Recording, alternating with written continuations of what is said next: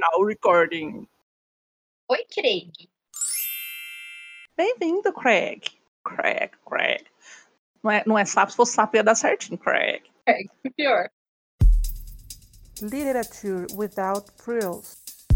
Hablamos literatura sin frescura. Literatura sem frescura. Literatura e o quê? Resenhas, opiniões, tretas literárias. Você está ouvindo Literatura sem frescura. Olá, pessoas. Esse é Literatura Sem Frescura, o podcast que fala de livros de um jeito que você nunca ouviu. Eu sou a Thaís e faço parte do Instagram literário Realidade Literal, tenho 30 anos, moro em Botuporanga, interior de São Paulo, e sou a host desse episódio. No dia 8 de março, comemoramos o Dia Internacional da Mulher, e março é considerado o mês da mulher. Por isso, hoje vamos falar sobre elas que tiveram que lutar com afinco pelo seu espaço, que nos ensinaram tanto. Retomando o assunto que começamos no primeiro episódio do Leia Mulheres, hoje vamos falar um pouco mais sobre essa data tão emblemática, sobre feminismo e sobre, claro, nossas autoras e personagens femininas favoritas. E, para esse episódio comigo, estou aqui com as minhas amigas queridas de podcast. Oi, meninas!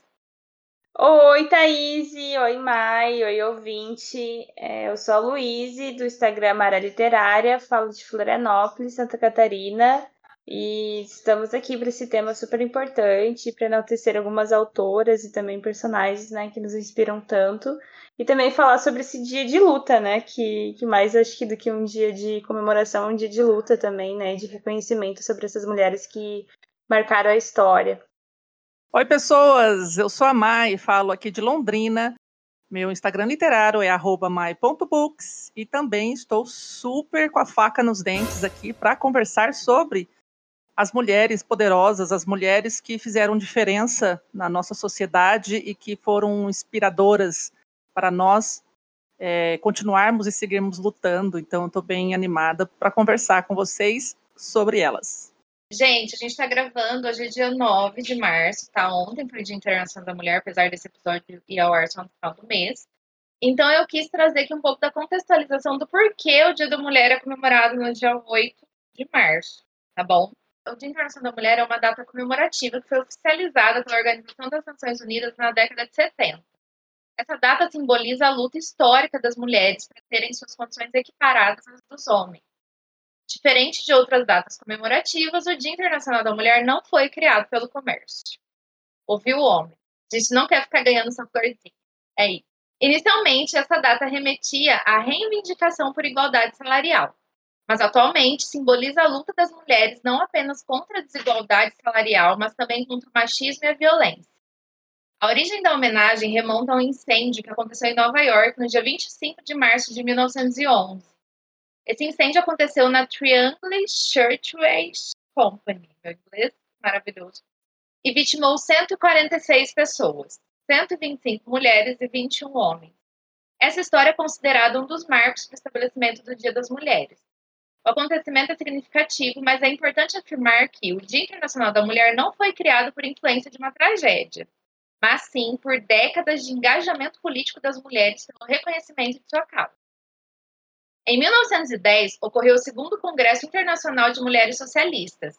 Nesse evento, Clara Zetkin, membro do Partido Comunista Alemão, propôs a criação de um Dia Internacional da Mulher, sem, entretanto, estipular uma data específica. Zetkin era engajada com campanhas que defendiam o direito das mulheres no âmbito trabalhista.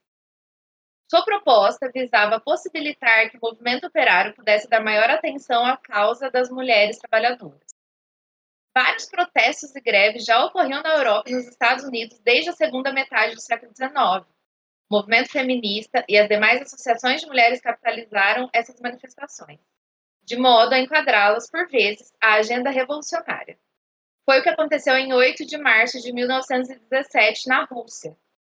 O ano de 1917 na Rússia foi fortemente marcado pelo ciclo revolucionário que derrubou a monarquia czarista. Nesse clima de agitação revolucionária, as mulheres trabalhadoras do setor de tecelagem entraram em greve no dia 8 de março e reivindicaram a ajuda dos operários do setor de metalurgia. essa data entrou para a história como grande feito de mulheres operárias e também como prenúncio da Revolução Bolchevique. Então, né, que engraçado, porque eu estava fazendo as continhas bem, bem básicas aqui, né? É, 1917, vamos para 2017, já passou, então já foram mais de um século mulheres lutando por igualdade salarial e aonde a gente está, né? A gente está ainda lutando por igualdade salarial e por muitas outras coisas, né? Que obviamente a gente nunca tem. É, enfim, hoje eu vim, já disse, com a faca no dente, indignada com muitas coisas. Hoje no estágio, conversando com a minha chefa, é, eu comentei, né, que, assim, nossa, não sei por que surgiu o assunto, a gente falou assim, como o homem não gosta de estudar, né? Assim, tem, né? Mas eu acho que esse patriarcalismo ainda existe muito forte, porque homens conseguem as coisas sem fazer muito esforço, né? Então, algumas coisas que indignam é, nesse assunto, porque né, começou lá, ó, mil, cadê o lá, oficializado em 1970, mas desde 1911, então já é mais de um século se passou e a gente está aqui ainda lutando por igualdade, por direitos, por ser respeitadas. Olha que absurdo. Para sobreviver, né? É triste, né? Então, meu comentário a respeito de toda essa luta dessas mulheres aí é muito obrigada. Estamos seguindo firmes e tentando também, quem sabe, sermos notadas. Não é triste, não, dá é ódio. Nossa, dá muito ódio. Eu geralmente fico de péssimo humor dia 8 de março, assim, as pessoas vêm falar comigo, eu já tô rangendo os dentes e tal, porque porque acho que esse. Mas é importante esse, essa revolta, né? Esse ódio, porque ela também nos move, né? A, na luta por direitos. Mas é muito doido, né? Saber que a gente tá há tanto tempo e lutando mesmo e reivindicando. E muitas mulheres morrendo por conta disso também, né?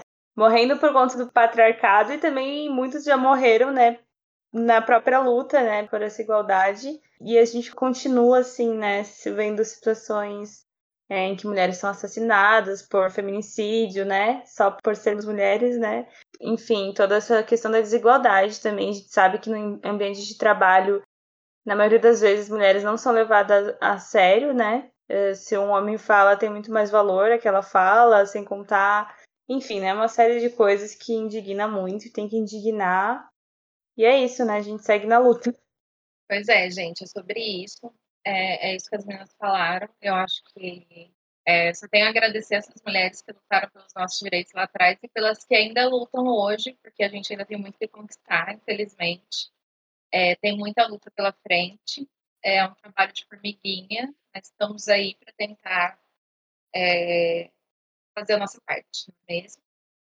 Então, no primeiro episódio de Leia Mulheres, que a gente fez já faz um bom tempinho, a gente falou muito sobre a importância de lermos mais autoras mulheres e sobre os motivos para isso. Então, para essa discussão, eu pensei que a gente podia trazer a história de algumas escritoras que foram pioneiras de seu tempo, que contribuíram não só com a sua literatura, mas com a luta pelos direitos das mulheres escritoras. Quem vai começar aí é a Luísa. Então, bem difícil fazer essa escolha, né? Porque são, acho que, muitas escritoras que tiveram sua importância, né? E sua relevância na sua época. Mas eu vou trazer uma escritora que me inspirou muito, assim. Eu fiquei muito de, de cara mesmo, assim, por saber a história dela, assim. Eu fiquei muito impactada, porque eu cheguei a ler esse livro dela e conhecer a história, que é a Carolina Maria de Jesus então, trazendo um pouco sobre a história dela, ela estreou com um retumbante sucesso editorial, que foi o quarto de despejo diário de uma favelada. Só que a gente vai lembrar que esse sucesso editorial, na verdade, é a história da vida dela, né? Tudo pelo, pelo que ela passava e, e ela escrevia, assim. E é muito doido, porque ela teve só dois anos de estudo formal, a princípio, pelo que se sabe. Então, tudo o resto que ela sabia e era ela aprendia, né, é, aprendeu por conta e também ela era uma leitora muito ávida e ela também escrevia, ela era poetisa e escrevia prosa e esse diário dela, ela contando mesmo sobre a vida dela. Então a gente consegue né, conhecer muito sobre o que ela passou, sobre a situação da, das favelas né, naquela época. É um diário que foi publicado em 1958 ele teve ajuda para essa publicação do jornalista Audálio Dantas, que na verdade ele estava fazendo uma pesquisa sobre a favela em que a Carolina morava, que era a favela do Canindé. em São Paulo, e aí ele fez essa, entre aspas, descoberta, né? Entre aspas mesmo, né? Porque é também complicado falar sobre a questão de descoberta, né? Mas, mas enfim, foi ele que ajudou ela a, a lançar esse livro e no meio dessa reportagem e aí ele também percebeu que ele não falaria tão bem quanto ela falou, né, sobre, sobre toda a situação pela que ela passava. Então ele ajudou a publicar esse diário e foi em 1958 que foi publicado e foi assim, né? Foi estrondoso sucesso e a partir disso ela conseguiu sair daquela situação da, da favela e tal. E ela tinha três filhos e ela era catadora de papel, assim, a situação. E passavam situações de fome é, e tudo mais, uma série de dificuldades. Mas ela nunca deixou a literatura, sempre fez parte da vida dela, os livros e também escrever. E era uma forma dela ser quem ela é, assim. Então, é muito forte a história dela e e aí eu quis trazer assim, compartilhar com vocês, ouvintes, meninas, um pouco disso. O livro ele chegou a ser traduzido para mais de 14 línguas. A Carolina, então, ela também é estudada tanto aqui no Brasil quanto fora, e não só sobre a vida dela, mas sobre a obra literária dela também, porque ela também lançou alguns livros além do Quarto do Despejo. Então é bem interessante, né, esse, esse resgate, porque ultimamente tem sido feito um resgate sobre a obra dela e a gente tem visto mais informações e tal. Então é uma autora muito inspiradora e tudo pela situação que ela vivia, assim. É, a Carolina ela representa muito de muitas a história de muitas mães aí, de muitas mulheres brasileiras. Sim, infelizmente não é uma história isolada nossa, uma escola isolada aconteceu com uma pessoa. Não, isso é a realidade, foi no tempo dela e ainda é, infelizmente, a realidade de muitas mães que são abandonadas para criar os filhos e têm que se virar para sustentar, trabalhar, cuidar da casa, criar os filhos. E principalmente situação de presa, morando na idade. Então, assim, é, é triste constatar que isso ainda acontece muito hoje em dia, que essa é uma realidade mas é muito lindo ver que, mesmo assim, ela não abandonou a literatura e ela conseguiu contar essa história para o mundo, né? É. Eu acho que é, a grande questão aí é que ela nunca abandonou, ela sempre foi apaixonada pelos livros. Eu acho que eu vi ela. A maioria dos livros que ela lia eram é, os que ela achava no lixo. Sim. Né? Sim. Ela recolhia os livros do lixo, levava para casa e lia, gente. Olha isso, pensa. Um monte de gente aí com condição para ler à noite, assim, de madrugada, Sim. com restinho de vela, sabe? Ela contando, assim, porque, né, toda a situação, ela passava o dia todo, né, catando é, papel, lixo, enfim, para poderem sobreviver. E a situação dos filhos sem comer, e aí a maior alegria era ela dar comida, né, conseguir dar comida para eles. E a situação da filha mais nova também acompanhando ela, a Vera, né, que ainda é viva mas muito forte, assim. E também a análise da sociedade dela, sabe? A análise sobre política que ela fazia. Olha só. Muito, muito forte, assim, a, a escrita toda dela e traz toda essa realidade, assim, né? Então, bem incrível mesmo. Maravilhosa.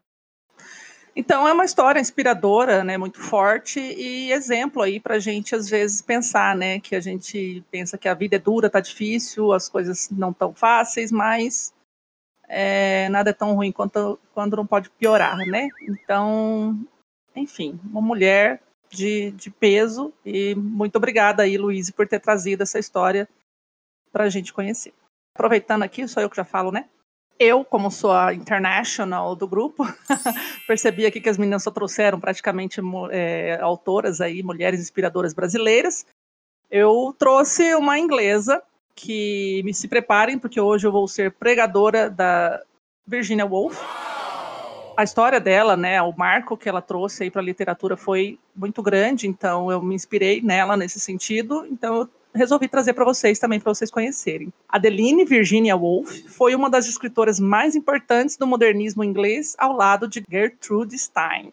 Estreou-se na literatura em 1915 com o romance The Voyage Out, A Viagem chique, né? No final dos anos 1920, tornou-se uma escritora de sucesso e foi reconhecida internacionalmente. Contudo, seus trabalhos caíram no ostracismo após a Segunda Guerra Mundial. Woolf foi redescoberta por conta do livro-ensaio A Room of One's Own, em 1929, Um Teto Todo Seu, no qual se encontra a famosa citação: Uma mulher deve ter dinheiro e um teto todo seu se ela quiser escrever ficção. A partir da década de 70, os estudos sobre Woolf ganharam novo fôlego. Produziu algumas das obras mais significativas da literatura inglesa durante o período entre guerras. Além de ter sido uma das maiores romancistas líricas da Inglaterra, ela escreveu contos, duas biografias, diversos ensaios, uma peça de teatro e ainda traduziu do russo um livro de Fyodor Dostoiévski.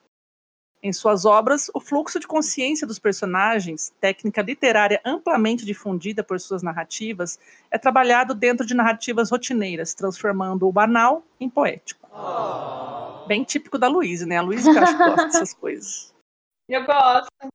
Eu acho que a Virginia Woolf conseguiu traduzir o espírito da Louise. Oh. Não é? Eu acho que você, gosta dessas coisas, né? O cotidiano poético. Eu gosto, mas nunca li. Olha, tá precisando. Vai viajar na batatinha. É... Mrs. Dalloway, o livro mais importante de Virginia Woolf, acompanha um dia na vida de uma jovem londrina. Além de ser uma das obras fundamentais de Woolf, é um retrato interessante sobre a vida em Londres na década de 1920. Mrs. Dalloway mostra o que há de melhor no realismo inglês, por meio de um intenso texto. Uau! E, Mrs. Dalloway, já convidando a vocês, iremos lê-lo em outubro no nosso grupo de leitura coletiva do LIT, Sem Frescura. Então é isso, trouxe essa história aí dessa mulher que lá em 1920 né, a partir de 1915, 1920, começou a fazer a diferença na, na literatura, na forma da escrita, é, e que alguns autores até tipo a seguiram nesse estilo literário de fluxo de consciência. E ela participou de grupos, eh, teve um grupo de, de literatura, de autores e tudo mais, e rolou todo um rolê também com com polícia e bagunça lá. Eu não vou contar assim tanta coisa assim, mas tá lá no Wikipedia, quem quiser dá para dar uma olhada. Então, assim, ela foi aí uma confiável Wikipedia. Ah, é, tá lá, gente. Eu não vou. É o embuste, foi o embuste de Dreadnought. O grupo era Dreadnought, não sei se é assim que fala.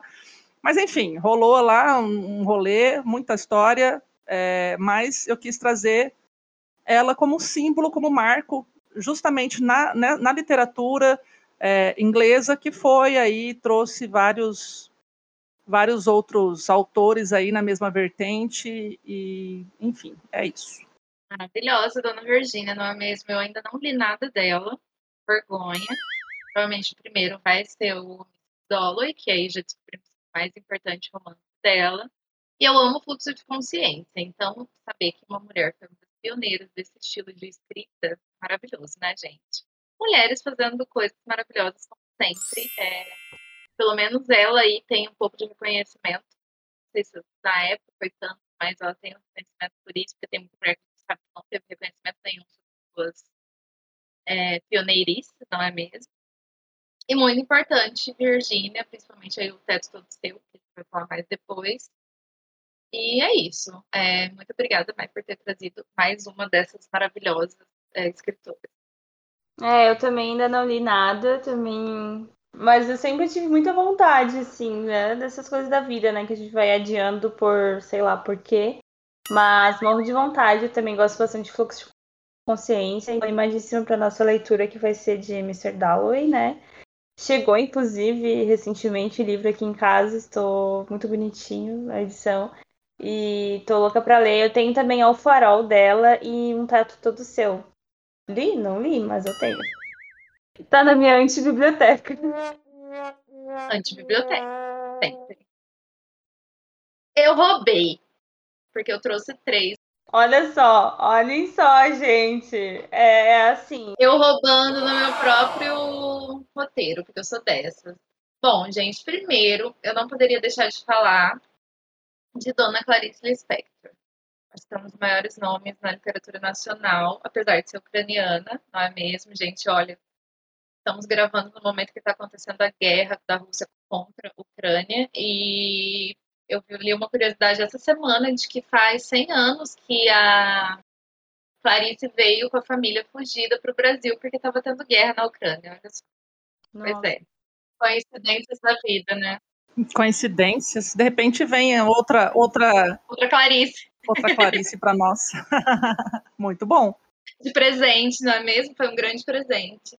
E eu tava falando dela ontem, por coincidência, é, com a Evelyn, e eu achei muito bom trazê-la aqui hoje. Então, a Clarice, gente, ela foi naturalizada brasileira e nasceu no dia 10 de dezembro de 1920 na Ucrânia. Era a jornalista e escritora mais ucra- ucraniana mais brasileira de todos os tempos, sem dúvida, e sempre foi apaixonada por letras. Ela era dona de um talento raro para compor imagens com palavras. Lançou Água Viva em 1973, um de seus livros mais celebrados. Além das qualidades na construção das frases e da poética florada, o livro chamou a atenção de todos por conta de seu formato único. Como se fosse um longo monólogo, a obra não possui um enredo convencional. Sem se encaixar diretamente como romance, poesia, diário ou ensaio filosófico, mas trazendo um pouco de cada um desses gêneros. Água Viva é visto ainda hoje como um livro sem igual, assim como a própria Clarice. Sua obra repleta de cenas cotidianas simples e tramas psicológicas é ainda hoje considerada uma das mais importantes do século XX. A Hora da Estrela, Paixão Segundo GH e Laços de Família são seus principais livros. Ela venceu o Prêmio Jabuti de Literatura em 71 e 78. Gente, o que falar de Clarice, não é mesmo? Clarice, com seu estilo de escrita único, que ou você ama, ou você odeia. Tem quem não goste. Quem não gosta, eu acho, na minha humilde opinião, que leu errado, não é mesmo? É, é não, mas é verdade, a Clarice é difícil de entender às vezes, mas se você entra na vibe dela, que era uma vibe totalmente única, você passa a amar, porque é, para mim ela era uma gênia, era uma gênia das palavras, era uma gênia da, da literatura, e eu tava vendo a única entrevista que ela deu, porque ela odiava da entrevista, porque ela falava que as pessoas pintavam ela como uma pessoa que ela não era. Então ela não gostava de dar entrevista. E Tá certo. muito maravilhosa. Gente, é muito maravilhoso. Dá um Google lá, é a única entrevista que tem da Clarice. Ela fuma um cigarro atrás do outro, ela tá muito triste e ela fala que ela não tá triste, ela só tá cansada. É tipo eu. Eu vivo, né? Ah, então eu só tô cansada aqui, me deixa quieta. Ela fala sobre o processo de escrita, que quando ela tá escrevendo, ela tá viva. Quando ela não escreve, ela tá morta. Quando perguntam pra ela, ah, o que que é escrever pra você? Ela é. O cara pergunta, o que que é escrever pra... é, Por que, que você escreve? Ela, por que, que você toma água? Então, assim, a literatura era a vida dela, a vida dela era a literatura. Eu acho que por isso que a literatura dela é tão importante, porque ela simplesmente escrevia porque ela precisava e ela colocava tudo pra fora no papel. Aí é muito maravilhosa. Gente, olha, leiam Clarice, sério. Eu começo a falar de Clarice emocionada, porque eu não sei nem o que falar, porque ela é muito gênia, aquela mulher.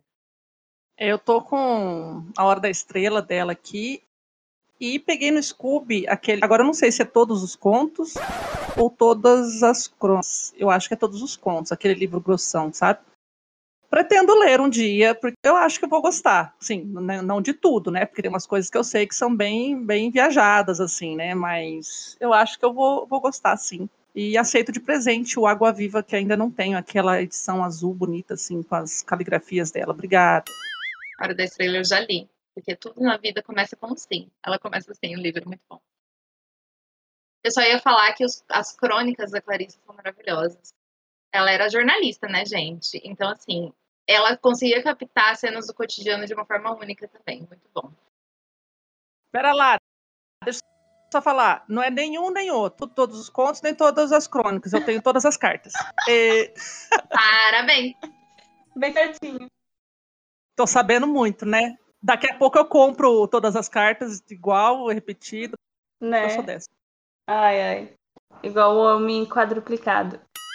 Então, eu não li Clarice Lispector ainda. Nossa, me matem por causa disso. Espero ler esse ano. O Vinícius, né, nosso amigo, vai me, né, me matar porque ele ama. Enquanto o Vinícius é apaixonado por Clarice, né, o Vila é, eu acho que é a pessoa que menos gosta de Clarice e que mais leu Clarice, porque é incrível a quantidade de livros. Imagina se gostasse, né? Socorro. Né? Mal com propriedade, sei. Sim, eu, eu acho que no fundo do coração ele realmente gosta de Clarice, porque só pode, deve ser o único motivo para ele ler tantos livros de uma autora que ele não gosta.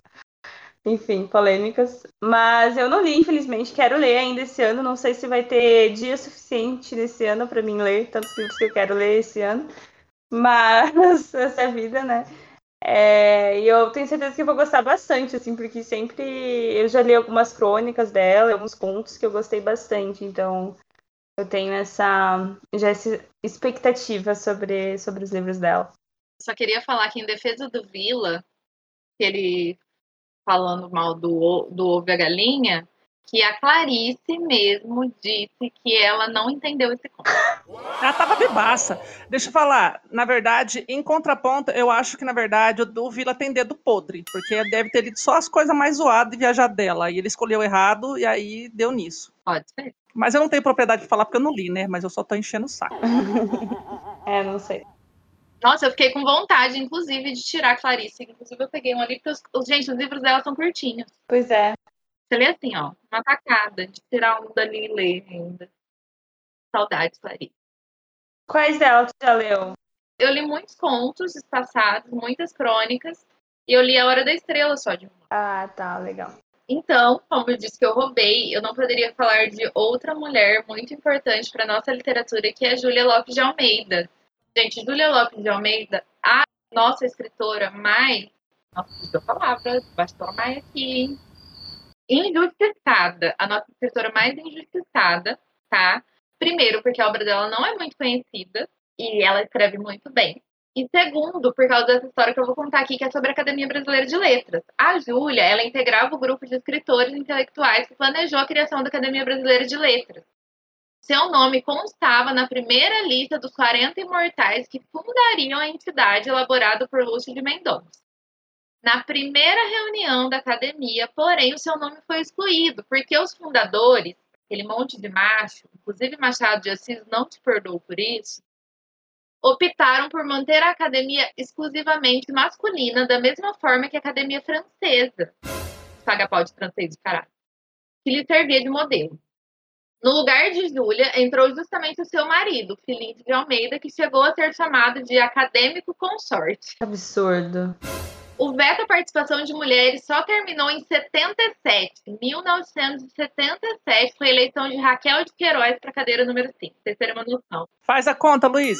Não. Mas não tenho quando que ela foi criada. Senão eu vou fazer a conta muito rápido e muito errado para vocês. Peraí. Sim. Vamos ver. Quando foi criada? Academia Brasileira de Letras. É o quê? 50?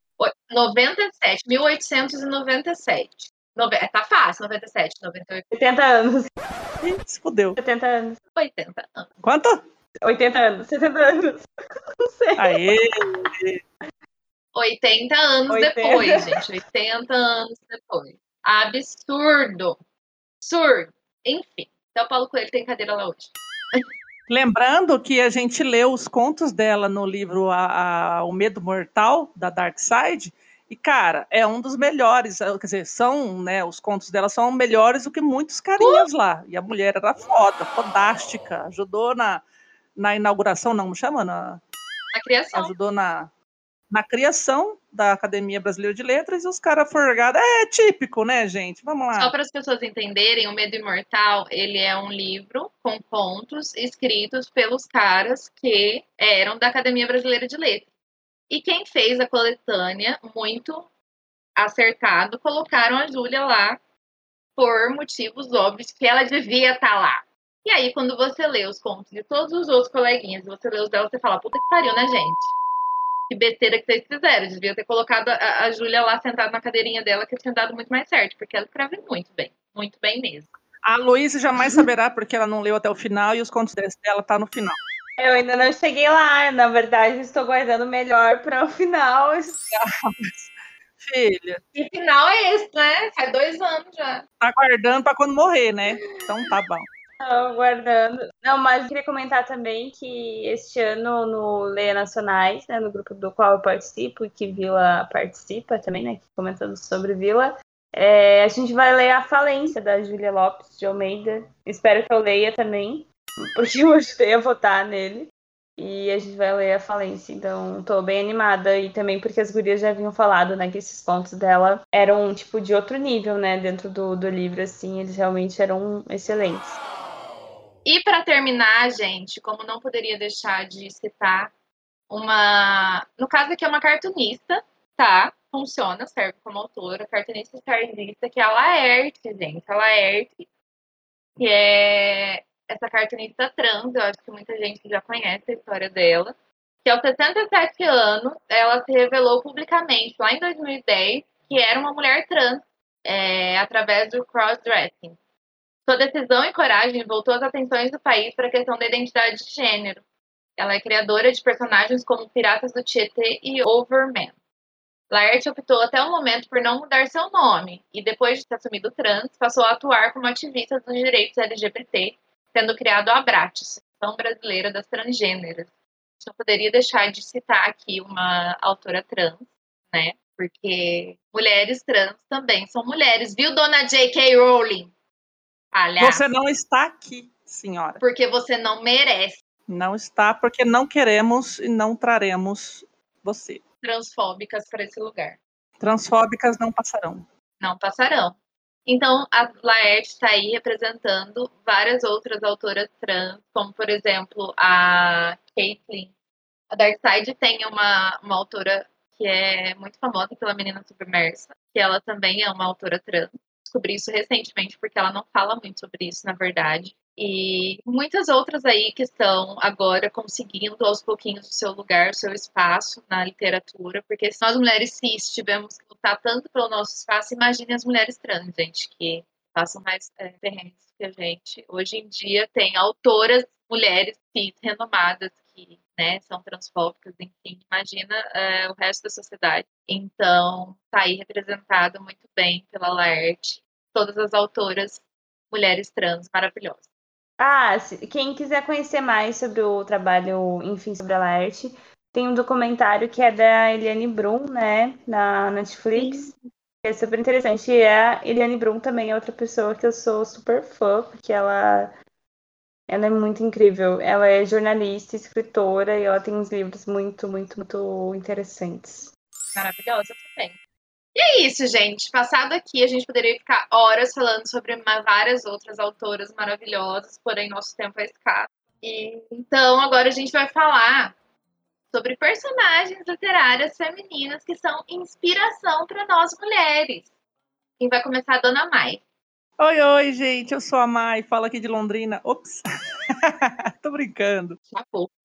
Humor, um pouco de humor. Só para contrariar, trouxe a Lia, quem é a Lia? A Lia é a protagonista das Crônicas de Amor e Ódio. Porém, eu coloquei ela nos dois últimos livros, né, no segundo e no terceiro da trilogia, que é onde ela começa a ter um desenvolvimento pessoal ali muito grande. Então, enfim, é, a Lia em The Heart of Betrayal, no The Beauty of Darkness, tá maravilhosa, tá muito poderosa, tá muito mandona, tá dona de si, enfim, tá top, topzera. Então eu gosto muito dessa personagem, principalmente do crescimento dela ali nesses dois livros. Queria dizer que eu espero esse crescimento, tá? Ansiosamente no segundo livro. Eu prometi que vou ler esse ano. É, tanto que eu já falei. Porque no primeiro ela só fica lá. É, aí eu vou ficar com esse cara ou com esse outro cara aqui. Ok, filha, a gente conversa mais tarde. Quer dizer, sei lá que ano que vai ser isso, mas enfim. Tem, assim, tem um desenvolvimento muito legal. E outro dia estava até vendo um story de alguém que eu sigo lá no, no Instagram, falando disso, comentando sobre esses dois livros, que ela tinha acabado de terminar o segundo e estava doida para começar o terceiro, e falou sobre o desenvolvimento dela, que ela, enfim, eu até ia te mostrar, mas aí eu estava ocupada e acaba passando. A minha segunda personagem, eu trouxe várias, gente. A minha segunda personagem, a gente já citou, quer dizer, eu já citei, se eu não me engano, lá no, no primeiro episódio do Leia Mulheres, que é a Úrsula, de 100 anos de solidão, que não pode ficar de fora porque ela não é protagonista da história, na verdade, ali eu acho que ninguém é, mas ela tem um destaque muito grande porque ela é como se fosse a, gente falou até na época como se ela fosse a cola que unia toda aquela geração, todas as coisas que aconteciam ali na maravilhosa e fantástica Macondo. Outra mulher, personagem fodona, é a Jane Eyre que sofreu lá, órfã, blá blá blá, sofreu no orfanato, foi trabalhar, quis, né, ela se educou e quis trabalhar para ter o dinheirinho dela, para se virar, não ficou é, se lamentando por macho por aí, a torto direito. Então, ela queria ser independente e fazer as coisas ao modo dela. Leiam Jane Eyre, muito bom. René. René é a protagonista de A Elegância do Ouriço, o livro preferidinho da Dona Luíse. Até falei, perguntei para ela se ela queria usá-la, mas é, eu escolhi René porque René ela é uma mulher, como chama? Ela é uma concierge, né, do prédio, é como se fosse uma zeladora do condomínio, aonde umas pessoas totalmente ricas e luxuosas e cheias da grana mesmo vivem. E ela se finge de burra, mas no final das contas ela lê, ela tem conhecimento, ela busca esse conhecimento, ela tem sede por conhecimento. Então, é, isso me inspira muito, porque eu me vejo assim, como sempre querendo mais, ler mais literatura, artes, cinema, enfim. Então, ela é minha inspiração nesse sentido de você pode ser uma pessoa simples, mas você pode ser culta também, né? E, e gostar, né? Desse tipo de, de cultura, enfim. Evelyn Hugo, por quê, né? Evelyn Hugo, dos maridos, né? Dos sete maridos de Evelyn Hugo, ela, né? Durante a ficção ali, ela tem um uma afronta, de certa forma, à sociedade que não a entende e ela não faz questão de se explicar. Então, é esse perfil que, que me agradou bastante. Katniss Everdeen, de Jogos Vorazes, muito boa também, por quê? Porque ela tipo, quer ajudar as pessoas, mas ela não deixa de, de ser, de certa forma, parcial e egoísta para os interesses dela, e ela sabe disso. Errada não tá. Então, exatamente. Tipo, ela tem consciência disso, que ela está sendo parcial, ela está agindo conforme os interesses dela.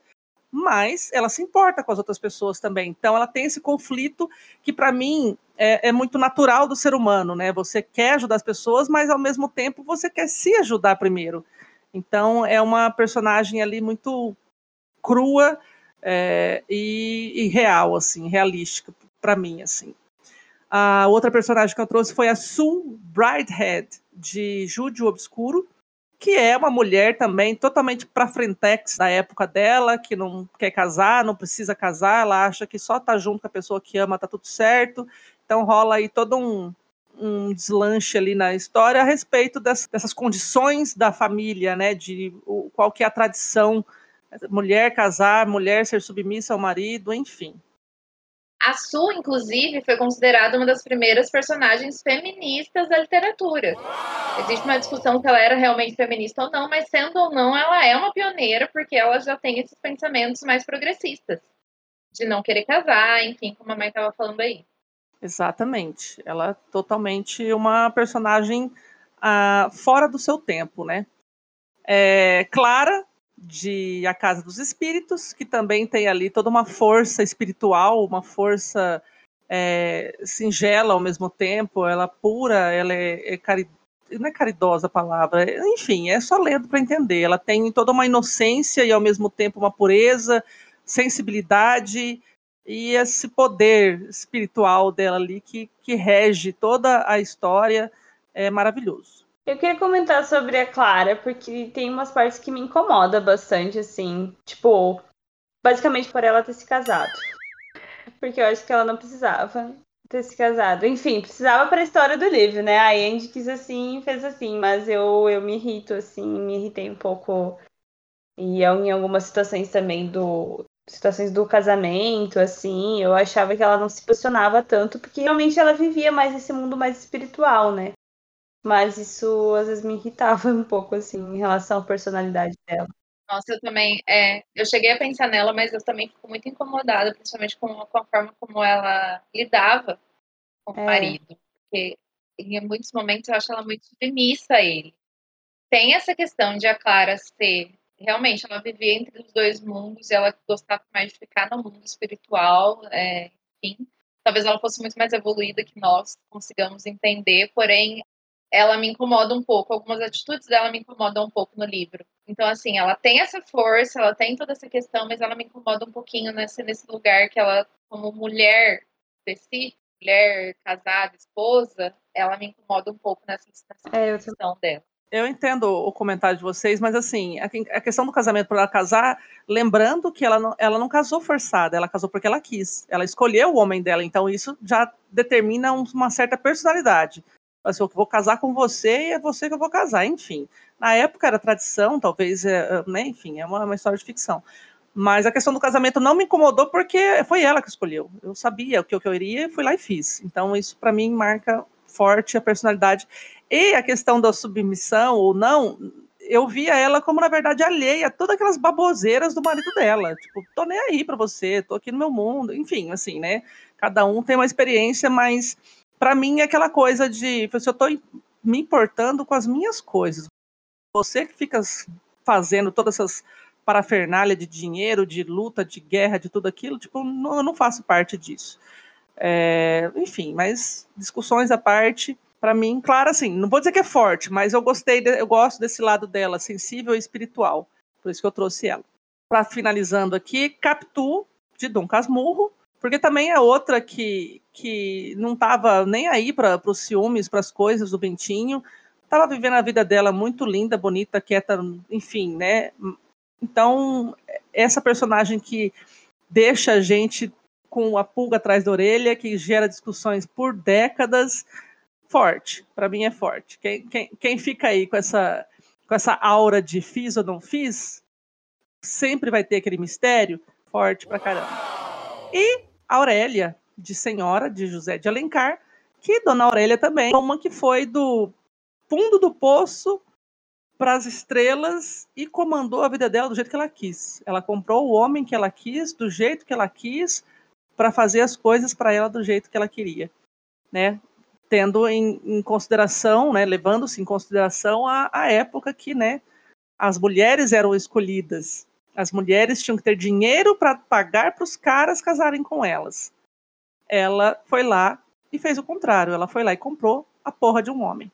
Isso é maravilhoso. É disso que eu tô falando. Disso Gente, eu preciso falar de Capitu também, me deixa aqui. Capitu, a gente não precisa falar nada muito a mais do que o próprio Machado disse. Ela era muito mais mulher do que Bentinho era homem. Convenhamos, venhamos, convenhamos. Capitu estava muito à frente de Bentinho com suas idiotices. Todas as falamos de mulheres de Machado. Todas as mulheres de Machado eram essas mulheres empoderadas. E Capitu, eu acho que é a, a mais, a maior. Então ela tem que estar aqui mesmo, porque Capitu é fodona. Enfim, quando Bentinho encheu muito o saco dela, ela pegou as trouxas dela, vazou do país. E... Corretíssima. E agora venho com algumas das minhas mulheres favoritas da literatura. Para começar, não poderia deixar de citar Elizabeth Bennet. Claro, Jane Austen, que é uma das principais escritoras aí também, ela foi uma das mulheres à frente do seu tempo. Evelyn, nossa amiga querida, não concorda muito com isso, porque ela fica brava porque todas as mulheres têm que encontrar um homem para ser feliz para sempre no final dos livros dela. Porém, a gente precisa lembrar de que Jane Austen escrevia romance de época na época, e naquela época não existia outra opção para mulher. Ela tinha que casar com homem no final. Porém, ela criou Elizabeth Bennet, que era uma mulher muito à frente do seu tempo. Primeiro, ela gostava de ler. Começa por aí. Oh. E ela não deu braço a torcer pro Mr. Darcy assim de começo, não. Acho ele um arrogantão, entendeu? Orgulhosão do caramba lá. E ela não deu moral pra ele mesmo. A hora que ele falou mal da família dele, ela mandou ele pra puta que pariu. E lógico, depois, quando ela foi conhecendo ele melhor, ela viu que não era tudo isso, que ele só era meio. Ah, é, é o, o, rico, né? Aquele rico que acha que é melhor que os outros. Então, mas aí ele teve que enfiar o rabinho no meio das pernas, porque ele queria aquela mulher fodona do lado dele. E por isso não, também não correria, porque ela só ia escolher o cara que ela realmente gostar. Então eu já acho a Elizabeth Bennet uma mulher muito frente, uma personagem muito frente do tempo dela. E eu tenho certeza que na época ela causou muito alvoroço. Muito alvoroço. Porque as mulheres não podiam ser daquele jeito, não. Né, eu li Orgulho e Preconceito e é tudo isso que a Thaís falou mesmo. Elizabeth Bennet ela tem uma personalidade muito forte, tanto que isso faz com que ela tenha um preconceitinho básico ali já de cara. Faz eu interpreta mal ali o, o, o Sr. Darcy, coitado, e vice-versa. E as farpas entre os dois são maravilhosas. Assim, coisas que só personalidade forte faz, né? Tipo, o cara, eu sou o, o bambambam bam, bam aqui, assim, não, filho, mas aqui você não bate de frente. Quer dizer, aqui você não me bota para baixo, não, aqui bate de frente. E ali é só de troca de diálogo ali, de, de como chama? Troca de, de amores, entre aspas, é maravilhoso. É um, um livro. Eu quase coloquei para assistir ontem de novo. ah, eu acho. Coloquei de novo também. Eu tava passando que eu vou assistir. Olha, orgulho. Não, para, Thaís, deixa eu ver, eu tô Fica aparecendo pra mim toda hora ali na minha listinha. Pra mim também. Você, eu acho que é uma mensagem subliminar da Netflix. Mas, assim, ótima personagem também. E depois não podia deixar de falar de Blimunda. Blimunda é Sete Luas, que é a personagem de O Memorial do Convento, que foi um livro do Saramago, que foi o meu favorito do ano passado, não tinha como não ser, porque é uma história muito maravilhosa do Saramago, e a Blimunda, ela é uma mulher muito forte. Para começar, no começo do livro, não é spoiler, a mãe dela é morta por ser bruxa. E a Blimunda, ela já vem dessa criação, gente, bruxas maravilhosas, muito frente do seu tempo, todas as mulheres, todo mundo sabe da história da Inquisição, que mulheres que elas eram à frente do seu tempo, que elas queriam ter voz, que elas eram donas de si, que elas eram consideradas bruxas e eu pra fogueira porque a mulher tinha que ser submissa, mulher não pode ser assim não. Então a Blimunda ela tem aí um dom também e ela nunca tá, é, ela nunca é submissa ao Baltazar, que é o par romântico dela no livro. Na verdade, eles se encontram e eles são companheiros e ela é muito, ela é uma personagem muito forte, muito determinada. Ela ela comanda do negócio, tipo, é ela quem, quem, quem faz as coisas acontecerem, é ela quem conhece o padre do balão. Ela que ajuda ele também, né, nas coisas todas. Ela vai lá, mete a mão na, na, na massa lá, literalmente trabalha ao lado dele, é maravilhosa. Sempre lembro do padre do balão. É momento. Piada mórbida. É, era isso que eu falo, humor mórbido, mas tudo bem. Então, Blimunda é uma personagem maravilhosa, do início ao fim. É uma personagem forte, uma mulher determinada, maravilhosa. Saramago está de parabéns para essa personagem, de verdade. Tanto que é um dos meus favoritos dele, assim, de longe. É, e é isso. Outra personagem, mulher maravilhosa, que, assim, não tinha não falar dela aqui, é Isabela. Isabela de, da, do Cemitério dos Livros Esquecidos, do Zafon. Oh. Isabela, ela aparece muito pouco nos outros livros, porém ela aparece bastante. Ela tem todo o protagonismo no segundo livro, que é o Jogo do Anjo, que é um dos meus favoritos da tetralogia, porque é um livro maravilhoso. E é, pensa numa mulher foda e determinada. Eu quero ser escritora, você vai me ensinar, o Davi Martins, seu doido, foda-se. Não quero saber. Ah, não quero te ensinar. Cheguei, vou morar na sua casa. Vou ficar aqui, não, deitada no portão, né? É, dormindo na beira do portão. Falei assim, não, é aqui que eu vou ficar. Vou ficar aqui, não sai daqui. Não me põe pra dentro que eu vou ficar aqui até morrer. E a história sobre a família. A história que ela te expulsa de casa é muito boa. Sim. Tudo mentira. É lógico, ela é determinada. É uma das personagens mais determinadas que eu já li. E ela é muito maravilhosa, ela é muito uma personagem muito forte. Ela pena, né? Que, enfim, por ser tão forte, deu ruim. Mas é uma personagem feminina muito emblemática, muito maravilhosa e que merece a menção dela aqui. Só quem leu a série sabe do que eu tô falando. Quem não leu, o que que tá fazendo aqui? Vai lá, cata os livros agora e vai ler. Você tá perdendo uma das melhores séries da vida. Assim. Sim, logicamente, né? Isabela é aquela presença constante nos quatro livros. No primeiro livro a gente já sabe, né, que ela está morta, né, a mãe do Daniel. Então não é spoiler, mas enfim, é, ela tem uma, uma, trajetória muito curta dentro da tetralogia, mas ao mesmo tempo a presença dela é muito forte em todos os sentidos. E arrisco a dizer que ela é uma das personagens principais ali, se for ver, porque ela, ela amarra tudo e tudo se desenvolve, na verdade, ao redor dela, praticamente. Então, assim, é, eu marquei mesmo de não lembrar da Isabela, mas que bom que você trouxe aí e muito obrigada por citar Zafon, porque senão ia ficar muito né, repetitivo eu na minha vida de Zafon. obrigada por trazer Zafon e a Isabela, que é maravilhosa. Isabela merece. Também lembrei da. Qual é o nome da outra, Jesus? Beatriz. Não, Alicia. Ah, tá. Que a Beatriz é a mulher do Daniel lá que também. É, mais ou menos, né? Então, eu queria comentar sobre a Isabela, porque apesar do jogo do anjo a gente saber mais, é o que a gente mais sabe sobre ela, assim, né, enquanto ela está viva, jovem ali. é, para mim, o que mais me marcou para entender a personalidade dela foi no último livro, né? No Cemitério. Não, no Labirinto dos Espíritos.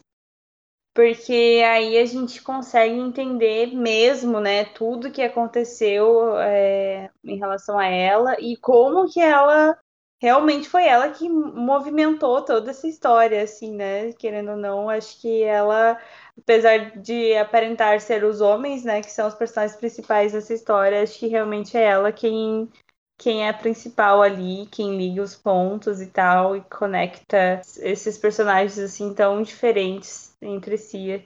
E ela realmente é uma dessas personagens muito fortes e que ficam fica marcado, acho que na vida de todo leitor que, que acompanhar essa série. Melhor sem pele, sem mais.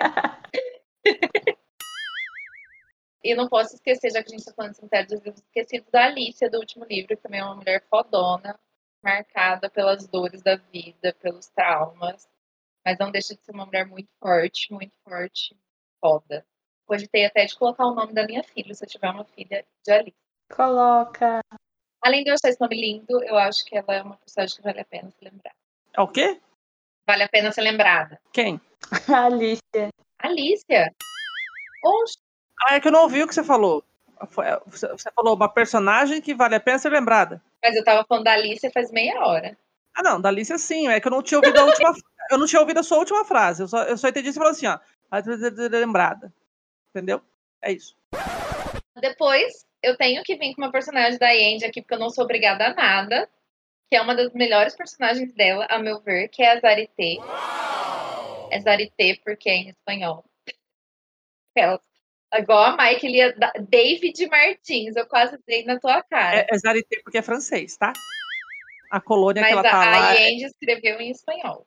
Então, se lê Não, não, ela, não, ela escreveu em espanhol, mas é Za- Zarité porque ela estava na colônia colonizada, é, colonizada pela França, é francês. Sim, mas também é Zarité. Tá bom. É, não, vem, não vem com David Martin pro meu lado, não, que você também vai o bichinho. Davi. Eu acento no, no se fosse O último E, gente. se não, se fosse o acento para trás, ia ser Zarité, no francês, o caso. E como é para frente mesmo, é o som de É Zarité. Enfim, Zarité, que é a personagem principal de A Ilha Sob o Mar, da Andy, que é uma das personagens mais fortes, apesar de ela escrever muitos personagens fortes, é, mais fortes dela que eu li, uma personagem muito profunda, sofre muito, ela é uma crava, ela passa por tudo que você imaginar nessa vida, sem perder a bondade, que eu acho que é o mais doido, assim. Ela, ela teria todos os motivos do mundo para se corromper, e ela nunca perde a sua essência, a sua bondade e vai até o fim sendo uma pessoa evoluída e maravilhosa. Assim, muito maravilhosa. Leiam A Ilha Sobre o Mar, é muito bom esse livro, eu super recomendo. E a Zarité, ela é fenomenal. Tenho que comentar que ontem passei da metade desse livro, porque sim, a gente tem um grupo de lendo a Lende que ninguém tá lendo a Lende, e aí eu tô lendo. aí eu resolvi ler, porque, né, fazia muito tempo que eu já estava querendo ler, era para ter lido esse livro o ano passado. E eu tô amando a Zarité, e, tipo, eu tô bem no. no na- meio do livro, geralmente, é aquele ponto crítico, né? Tipo, as coisas estão todas acontecendo ali. E a força dessa mulher, o que essa mulher passou, essa, nossa senhora, é maravilhosa total, assim. Não terminei o livro, mas já já tá assim no meu coraçãozinho guardada. Maravilhosa, sem defeitos. E por último, e não menos importante, essa que eu também roubei da Mai, porque a Mai só fala desse livro, então hoje sou eu que vou falar de Rouxinol, que é a Isabelle, gente. Isabelle, que é uma menina, quando o livro começa, uma, uma menina, uma criança praticamente. E ela. Ah, vocês estão fazendo guerra? Eu não vou ficar quieta aqui, não. A irmã dela, que é a personagem principal. São as duas irmãs, na verdade, os personagens principais. A irmã mais velha dela, não, minha filha, a gente tem que ficar aqui quietinha. A gente, tudo bem que ela também vai ter todas as suas questões. Porém, Isabelle fala: vou ficar quietinha, meus ovos. Eu vou ali, parti eu vou ali participar da rebelião. Vou ali dar um rolê. Tchau! Deixa eu fazer o negócio acontecer aqui. E ela se tornou uma dos personagens mais importantes da guerra. Isso é uma história real, que foi baseada em uma história real, inclusive. Não é spoiler. Ela se tornou uma das personagens mais importantes, uma das francesas mais importantes nessa guerra. E ela é, Luiz, não faz essa cara não, que ninguém mandou você não ler. eu falei que eu vou fazer o papel da mãe. Eu disse, Exato. E ela vai, põe a cara, mete a cara e ela faz e acontece. Ela faz e acontece, não vou falar muito mais, porque vocês têm que ler para descobrir. Vai ter o filme, então leiam antes do filme, viu, Luiz? Então, vocês vão descobrir aí mais sobre a Isabelle, mas a Isabelle é uma das personagens mais fodonas que eu já li também. Eu não poderia deixar de citar ela aqui. Lerei. Olha, Isabelle para mim é, é- é- também é tudo assim, é, é- a jornada que ela traça ali nesse livro é, é excepcional e exatamente como a Thaís disse, foi inspirada numa mulher que realmente vivenciou parte daquilo que ela vivencia naquele livro. Eu descobri, na verdade, com aquele livro de histórias para garota ninar, lá como chama? Histórias de dormir para garotas rebeldes. Ah, Histórias de Ninar para Garotas Rebeldes. No 1 ou no 2, eu não sei, eu tenho os dois aqui. E, e a hora que eu vi assim, falei assim: não, mentira, desistiu essa mulher, ela fez isso mesmo e tal. E aí, assim, eu- e isso foi um tempo depois de ter lido o Rochinol. Falei assim, nossa, aí o meu coração bateu. Eu falei assim, que foda, assim, sabe? Tipo, uma mulher, não tudo como a ficção, né? Tipo, mas a mulher fazer o que a, a- ela fez ali, é, tem que ter muita garra, muita força, muita teimosia, muito peito mesmo, assim, sabe? As mulheradas são foda, mano. Desculpe aí, mas a gente é foda. A gente aguenta muita coisa, muito mais. Sexo frágil do quê? Pra quem? Quem foi sexo frágil? Porque olha, o que a gente aguenta não é, não é pra, pra fraco, não. Arnal, ele fala, ele tem uma palestra que ele fala, gente, de onde que você inspirou isso? Se bate um vento, o homem toma um vento, ele pega uma gripe, um resfriado, fica com febre, deita na cama, fica uma semana deitado porque tá morrendo. Sim. Tem uma, um estudo que as mulheres são, é, elas, não- a gente não é fi- fisicamente mais forte, porém a gente é imunologicamente mais forte. Então assim, quem morre primeiro? Só queria deixar isso no ar aqui mesmo. Com certeza. É, na verdade, não é porque eu sou forte ou fraco, não é porque eu sou um burro mesmo, né? Mas enfim. Não, mas é, enfim, né? É, essa é outra questão, né? É, o- é outro debate. Um debate não literário. Eu vou falar disso. Então vamos seguir aqui para algumas personagens femininas que eu, que eu consegui lembrar, assim, trazer. A primeira delas é a Lisbeth Salander, que é a personagem principal de, da trilogia Millennium, né? E dos outros livros da Millennium que tem depois, que não é escrito pelo mesmo autor, enfim. Mas a gente tem a Lisbeth, que ela é uma personagem muito, muito, muito forte, que ela faz só o que ela quer, só que ela dá na telha dela, e ela resolve todas as paradas, assim, então ela é daquelas que não, não pede permissão pra ninguém, e chega fazendo, e também não, não quer saber da opinião dos outros. Então eu acho que ela é bem inspiradora nesse quesito, assim, de, de você, enfim, assumir a sua própria personalidade, né? E não, não ficar se subjugando para outras pessoas. Então, e também ela tem essa, toda essa força própria dela. Óbvio que aconteceu mil coisas terríveis com ela, assim, que é muito, muito triste. Mas, enfim, ela tem toda essa força e inabalável dela. E aí, outra personagem que eu acho que todo mundo que leu Harry Potter com certeza é, tem, né? Esse lugar especial para Hermione e para Hermione Granger, porque ela resolvia a porra toda, ela resolvia a parada toda. Ela era foda, assim, né? E enfim, né? Era muito inteligente, mas não era só inteligente, ela resolvia mesmo os negócios, ela que tinha ideia para fazer as coisas e tal. E concordamos Botava a cara mesmo, né? Tipo, vamos fazer assim, e mandava nos moleques tudo. Existem boatos de que se Hermione não estivesse em Hogwarts, Harry não teria passado do primeiro filme. É, com certeza. Harry não teria sobrevivido. Teria morrido na primeira treta. Exato, então Hermione com certeza. E a própria atriz que interpretou ela, né, Emma Watson, é também outra inspiração, né? Ela é feminista também, também sempre tá atuando. Claro, ressaltamos que odiamos Jake Rowling porque ela é uma pessoa transfóbica e, e transfóbicos não passarão assim. Então, outro, outro personagem que eu lembrei aqui é a Arya Stark, porque é uma das personagens femininas favoritas minha do Game of Thrones. É, isso com base nos livros, né? Uh, acho que com a série a gente consegue ver uma outra faceta também da Sansa, né? Da, da irmã dela. Nossa. Mas ainda não chegou nesse esse grau de desenvolvimento nos livros, assim. Então não, não sabemos ainda bem como que vai acontecer. Mas óbvio que ela também tem. As duas são muito diferentes entre si, né? Eu gostava mais, é, como leitora, né, da, das partes da área, por causa que tem mais ação, tem mais. Enfim, tem mais coisas acontecendo, assim, mas. A área é, tipo, muito B10, né? Tipo, sou fodona, fodona, B10. Eu não conheço essa gíria, mas é assim. B10 é, tipo, fodona, é bem isso. bad ass. Eu ia perguntar, é bad, já entendi. Ah, tá. Bad ass. Entendi. Mas então, ela é demais, assim, né? E ela também resolve fazer o que ela quer, e ela, né, mesmo que seja contra é, o que as pessoas esperam dela, né, como, como mulher naquela situação. Então ela resolve fazer as coisas que ela quer e tá nem aí, enfrenta todo mundo, enfrenta, né, ela pede pro pai dela para aprender a lutar espada e tal, até que convence ele. Então tem uma série de atitudes de, desde criança, né, que tem essa personalidade forte assim e bem inspiradora.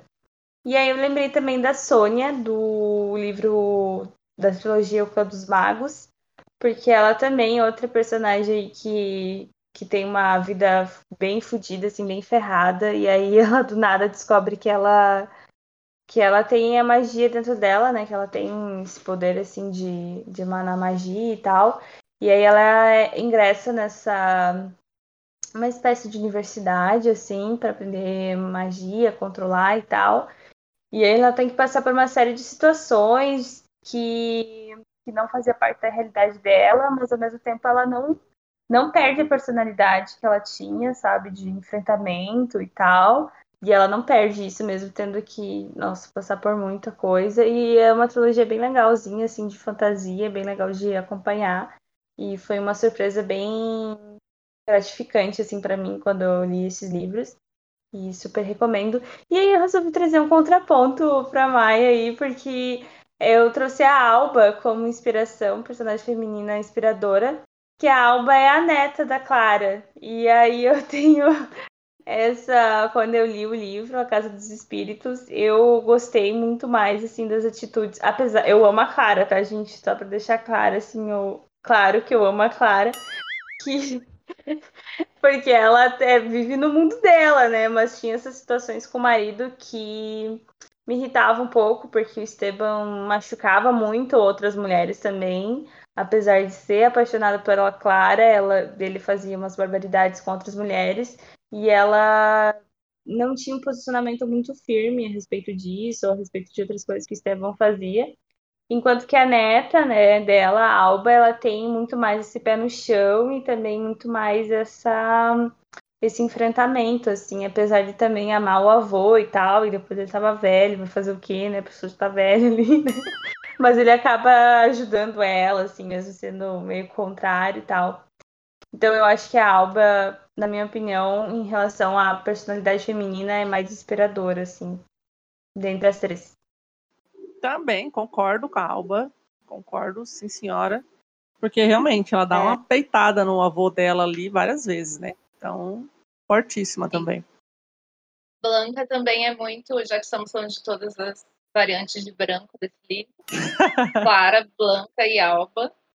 Blanca também é uma personagem muito interessante. Todas as mulheres de Isabel Allende. Ah, não erra, né? Não, não é. Nunca errou. Então agora, vamos aos livros, não é mesmo? Esse episódio vai ficar gigante, vocês que lutem, tá bom? E eu que lute pra gente então vamos aos livros. Primeiro, eu quero falar sobre não ficção. Então, meninos, eu quero saber de vocês qual livro de não ficção vocês acreditam que seja essencial para o entendimento da luta que a gente trava até hoje para o Lugar ao Sol. Insira aqui Lugar ao Sol do Charlie Brown.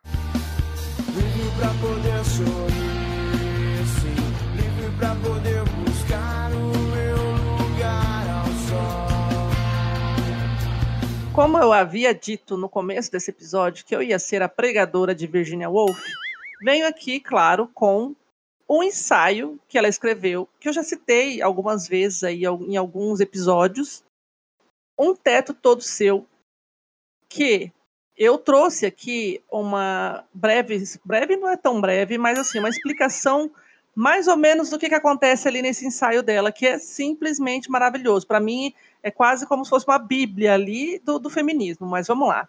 Não conheço outras bíblias feministas, mas essa aqui é um livrinho que eu acho que toda mulher tem que ler e tem que ter em casinha, né? Aquela coisa assim, é um livro de consulta. Então, assim, é, nesse ensaio, a Virginia Woolf argumenta sobre a participação futura feminina nas artes e na literatura, que isso dependia de uma profunda e intrínseca alteração de ideias sobre as suas capacidades e as suas adequadas, entre aspas, aspirações. Este ensaio fala sobre a educação como chave para a emancipação das mulheres. Ela pensava que a educação poderia providenciar vozes para as mulheres e que poderiam usá-la, a voz no caso, para contribuir com a cultura, e procurou ainda destacar as discrepâncias entre homens e mulheres que podem esperar alcançar em uma sociedade patriarcal. Tipo, né, o que, que elas conseguiriam almejar ali diante de uma, uma sociedade nesse sentido, patriarcal. A ideia central de seu ensaio é a de que as mulheres não receberam espaço para pensar, ler e desenvolver-se como intelectuais, excluídas por séculos da participação na vida pública e rendidas dependendo da segurança financeira masculina. Wolff comenta: as mulheres careceram historicamente tanto dos meios materiais quanto da liberdade legal para expressar suas próprias ideias. A autora ilustra seu argumento inventando uma personagem feminina ficcional a irmã de Shakespeare, Judith. Em contraste com seu irmão, Judith não teve a oportunidade de ir para a escola, nem foi encorajada em seus esforços para ler ou escrever. Ao contrário, ela se vê presa em sua casa, onde ela é ativamente desencorajada a perseguir objetivos criativos. Previsivelmente, Judith nunca escreveu sobre seus pensamentos, então suas ideias não foram expressadas, ficaram perdidas para a história. Wolff sugere que o sucesso de Shakespeare não foi somente produto de seu talento. Foram oferecidas a ele oportunidades para explorar e expandir seus ideais criativos, participando da educação, da vida pública e tendo a chance de ganhar a vida como escritor. A autora viu todos esses fatores vitais para o sucesso de Shakespeare. Se ele tivesse nascido mulher, por exemplo, ele nunca teria tido a oportunidade para escrever e nós teríamos perdido uma grande quantidade de poesia, peças e influências literárias. Judith foi criada como uma metáfora. Ela mostra o deslocamento das mulheres da literatura e das artes, da vida pública e da cultura, na época. E talvez ainda até hoje, né? Então ali ela diz que o silenciamento de sua personagem serve para lembrar os leitores sobre as limitações que a sociedade historicamente subjugaram as mulheres. Mas nós somos convidados a imaginar quanta literatura maravilhosa haveria se somente mulheres escritoras inspiradas tivessem tido as mesmas chances como as suas contrapartes masculinas. Hoje, este ensaio ainda é estudado como contribuição fundamental para o pensamento feminista moderno. Só isso, assim, não, precisa mais nada. É um livrinho finíssimo que traz essa carga imensa de lacuna histórica das mulheres durante, sei lá, décadas, cem, séculos, enfim, é, é, é uma coisa de louco. Imagine, só imagine. Tem uma frase célebre também, né, Mai, que é por muitos anos anônimo foi uma mulher, né? Porque, né, que tem muitos escritos e fala assim, escritor anônimo, na verdade, Sim. provavelmente era uma mulher escritora, né? Sim, ah, sim, o anônimo, né? Quando a pessoa não sabe de onde foi dito tal coisa, enfim, é realmente anônimo. E eu vi isso essa semana. Foi você que postou no Instagram? Hum, acho que não. Eu vi isso, eu vi essa frase é. essa semana em alguma coisa no Instagram. É alguém famoso que falou sobre isso, mas é muito real, assim. E é muito isso que tu falou, né? Porque que ela traz esse ensaio, porque se você não tem oportunidade para enfim, para aprender, para se expressar, ou não, não tem quem te veja, né? Como que tu vai produzir? O que a gente perdeu né? Ou, ou o quanto pode ter sido atribuído a outras pessoas, igual a Thaís trouxe da história. O, o, quanto poderia ter sido ter evoluído antes, tudo, todas as coisas. Se tivesse mulheres ali já desde o começo trabalhando em, em conjunto, quantas coisas a gente já teria alcançado juntos hoje? Mas o pior é que elas estiveram lá, só que elas foram apagadas da história. Então é isso, a gente não sabe essa história. Igual ali a Thaís trouxe da Júlia, né? Que, que, ajudou na criação da BL. Aí do nada tem um marido dela que tá lá e ainda é chamado de mortal é... o cônjuge. Então é umas histórias absurdas, assim, né? Não que as mulheres não participassem antigamente, mas elas também elas foram apagadas, né? Então a gente não, não conhece. Então tem tanto essas partes, tipo, de não conseguir participar por todas essas questões que acho que a Virginia traz aí nesse ensaio, quanto pelas partes também de participar e ser apagada historicamente, porque, enfim, né? Porque era mulher imaginando o contrário. Então, hoje em dia, se existisse uma distopia, vamos pensar ali, se acontecesse de inverter os papéis, homens não podem ter educação, homens vão ficar dentro de casa, homens vão cuidar dos filhos, homens não têm direito à educação, não têm direito à cultura, a lazer, nem nada, vai ficar ali só trabalhando e bonitinho bordando dentro de casa. Você acha que não ia ser a mesma coisa? Entende? As mulheres iam lá trabalhar, ia fazer coisa, tipo, desenvolver todas as outras coisas. O intelecto, obviamente, vai desenvolver mais, porque está estudando, caralho. Então, assim, é um pensamento, assim, que eu acho que homem não, não consegue nem ter, não consegue nem imaginar, porque já sempre foi dada a oportunidade. Então eu falei que eu tô com a faca no dente, eu tô com raiva dos homens, mentira. Mas é isso, é esse pensamento, assim, sabe? Abaixo do patriarcado. Quem falou que é, que é melhor ou maior, ou que, que sabe assim, é igual, cara. A gente. É, é a mesma coisa do, do, do negro, do, do pardo, do, do asiático. Deveríamos ter as mesmas oportunidades. É aquela velha história que eu sempre falo aqui, né? Que foi uma coisa que me marcou muito nas aulas de literatura, que a gente aprende que a literatura sempre foi feita por homens brancos, ricos e héteros. Sim. Então, tudo que não tá ali, que era minoria, não tinha voz. Mas por quê? Os homens brancos, ricos e héteros eram os que tinham acesso à educação.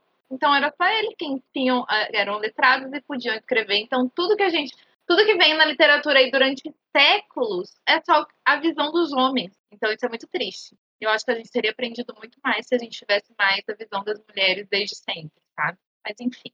Então, é, esse é o meu pensamento e essa é a minha reflexão que eu trago. E, por favor, leiam esse livro, conheçam esse livro. E, na verdade, tem aquele aplicativo que chama Ubook, U-Book, é U-Book, não sei, é, que tem ele, tem ele disponível gratuitamente, é, audiobook, no caso. Então, coloca aí no carro um dia, sei lá, tá caminhando, dá uma ouvida, tem. Dá para fazer uma reflexão bem boa. Quero ler, alguém me dá. Ele é direto, ele tá super baratex, assim. Tipo, sim, tipo, então, sim. enfim. Tem oportunidade aí que, que eu acho que vale muito a pena. Quero trazer um livro que eu ainda não li, mas eu quero ler muito em breve. Eu ganhei de presente da Thaís até que é Os Homens Explicam Tudo para Mim, da Rebecca Solnit. E isso é muito real, assim, essa mania do homem querer sempre explicar para a mulher como que funciona alguma coisa, mesmo que ela saiba o que é essa coisa ou que ela entenda mais do que ele, os homens realmente sempre acham que sabem mais que uma mulher, né? Esse pensamento está, está dado para eles e não, não há dúvidas a respeito disso. E aí justamente conta que, que a autora teve a ideia de escrever esse livro porque é, em uma festa um homem passou a festa toda falando para ela que ela deveria ler um livro sem que ela tivesse oportunidade para dizer que ela tinha escrito esse livro. Então. Mano, que absurdo. Essa informação que eu queria dar, então é isso, eu, eu quero ler esse ano, mas eu sei sobre esse rolê desse livro e eu acho que todo mundo deveria ler. E repensar sobre suas atitudes, né? Porque às vezes, sei lá, né? Até para os homens mesmo, porque como isso está muito dado para eles, né? Sim. Algumas informações, algumas situações que eles não chegam a, a pensar ou se colocar no lugar de, das mulheres, ou enfim, pensar minimamente sobre o que estão fazendo. E então eu acho que é uma reflexão que, que vale para todos os gêneros e, e para pensar isso, porque essa mania dos homens têm de, de querer sempre achar que sabem mais que a mulher, que são mulher melhores e que tem que explicar para ela como que, que faz. Eu já falei isso no outro episódio que a gente fez, acho que eu já falei desse livro. Inclusive, eu indico ele para todo mundo. Já tem muita gente que leu, porque eu fiquei enchendo o saco. Falei, lê, lê, lê, lê, lê, agora, agora. Já começa ele com ódio, porque é o primeiro texto esse que ela conta que o cara fica a noite inteira explicando para ela sobre uma, um trabalho que ela mesma fez. Os textos dela foi da onde surgiu o termo mansplaining, que é justamente isso, o homem querendo explicar para a mulher coisas óbvias, tentando calar a mulher e tentando explicar para ela coisas que ela provavelmente já sabe. O homem tem que explicar, porque só o homem sabe, só o homem detém esse poder. Mas ela também tra traz umas reflexões muito legais que, que, eu concordo, na maioria das vezes, apesar de muitos momentos eu ter só ódio e querer voar no pescoço de certos caras, de que ela não é a favor do embate brigar, ela é a favor da, de você não ensinar que a gente também não é obrigada, mas de, do diálogo, sabe? Porque às vezes esses homens eles nem têm noção do que eles estão fazendo. Isso é muito real. Às vezes eles não têm noção de que ele porque isso é tão tá tão enraizado na criação dele. É automático, né? Alguns Exato. são sacanas, né? Mas aí é, é, é, automático a maioria das vezes, eu acredito. Sim. É cultural, né? Sim. Totalmente. Às vezes nós mesmos mulheres a gente foi criada, da minha geração da Luíse, não sei, da Maia, eu sei que também a gente foi criada numa geração machista. Eu tinha muitos muitas atitudes machistas que eu tive que trabalhar, entendeu? Então, por que, que os homens também não têm que trabalhar isso? Então, assim, é, ela é muito a favor do diálogo e, e, foi muito interessante esse livro justamente por isso, sabe? Que você tem uma outra visão sobre essa luta, entendeu? E realmente é um livro que todo mundo deveria ler. É um livro pequenininho, curtinho, são vários textos dela, então dá para você ir lendo passado, e é um livro muito importante. Legal. E, então, eu gostaria de trazer esse livro, que, assim, ele abriu a minha mente, foi um Sabe aquele livro que você lê explode sua mente? Assim? Aquele, aquele emoji da cabeça explodindo. Foi o que aconteceu comigo quando eu li Inferior ao Caralho, da Angela Saini, que foi publicado pela Dark Side Books. Esse livro, ele fala do lado científico do machismo. E eu nunca tinha parado para pensar nisso, porque a gente está falando aqui sobre literatura e sobre como os homens eram os detentores da, eram só eles que escreviam, só os pensamentos deles eram expostos. Na ciência, também sempre foi assim. Então, esse livro ele veio, é, a Angela ela escreveu para refutar premissas científicas machistas que foram feitas por homens para diminuir mulheres. Então, a gente tem a tendência a achar que tudo que é científico é fácil. Só que a gente não para para pensar em quem está fazendo aquele projeto científico, em quem pensou aquilo que são homens. Então, todos esses estudos que tentam comprovar que mulheres são inferiores, tanto que é o nome do livro Inferior ao Caralho, eles foram feitos por homens, para tentar provar uma coisa que eles tinham certeza que já era fácil. Então, esse livro ele vem para isso. Então, ele explica, por exemplo, a questão deles falarem que a mulher tem o um cérebro menor do que o homem, e por isso ela tem capacidade cognitiva inferior. Sim. E aí ela traz todos os fatos científicos que refutam isso. Não, é que eu perdi a deixa. Eu ia falar assim, o cu Exato, teu cu, demônio. Nossa, é ódio atrás de ódio, gente. É ódio atrás de ódio. Ela prova que, por exemplo, a mulher ela é normalmente menor, fisicamente menor que o homem. Então, para que, ela ia ter o cérebro do mesmo tamanho? Por quê? Então quer dizer que um homem de estatura baixa, que também provavelmente tem um cérebro menor, ele tem menos capacidade cognitiva do que um cara que tem dois metros de altura e tem um cérebro maior por causa do tamanho dele? Não faz sentido. Esse tipo de questões que tentam comprovar, são vários outros, é, vou ficar me estendendo aqui, mas são várias premissas científicas feitas por homens, tentando comprovar que mulheres são inferiores, que são refutadas por uma cientista, com outros estudos mais recentes feitos por mulheres. Óbvio que as mulheres tiveram que chegar e falar: meu filho, você falou? Você fumou muita maconha? Óbvio. Acabou com o neurônio. Fumou cocaína e cheirou maconha. Cheirou maconha, exato. Tá falando merda aí porque é machista do caralho. Então eu nunca tinha pensado no fato de que o machismo ele tá inclusive na ciência. Isso é muito louco de se pensar, porque a gente não para pra pensar, gente. Que deveria ser imparcial, né? que deveria. Ciência é lógica, não é? Ciência é lógica, são só fatos científicos. E não é assim, gente. A ciência é feita por pessoas, e pessoas têm os seus próprios preconceitos. A gente entra aí na mesma questão dos científicos que tentaram comprovar que os negros eram também Sim. inferiores aos brancos, enfim. Tudo é pensado por cabeças que têm preconceito também.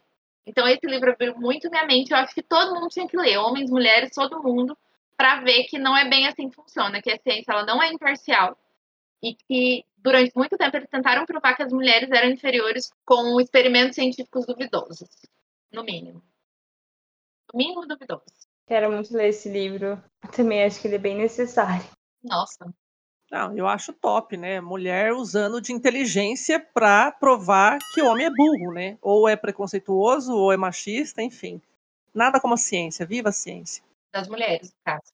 Viva o SUS. Não, a ciência é bem feita, né? Porque hoje em dia os pares aí são, são híbridos, né? Exato. A, conf a conferência, né, dos trabalhos científicos. Viva o SUS. Amém. Bom, já falamos aí dos nossos não ficção, que achamos ser essenciais. Então vamos falar agora sobre os livros de ficção, né, gente? Afinal, isso aqui a gente fala mais sobre o quê? A gente fala sobre literatura, sobre ficção.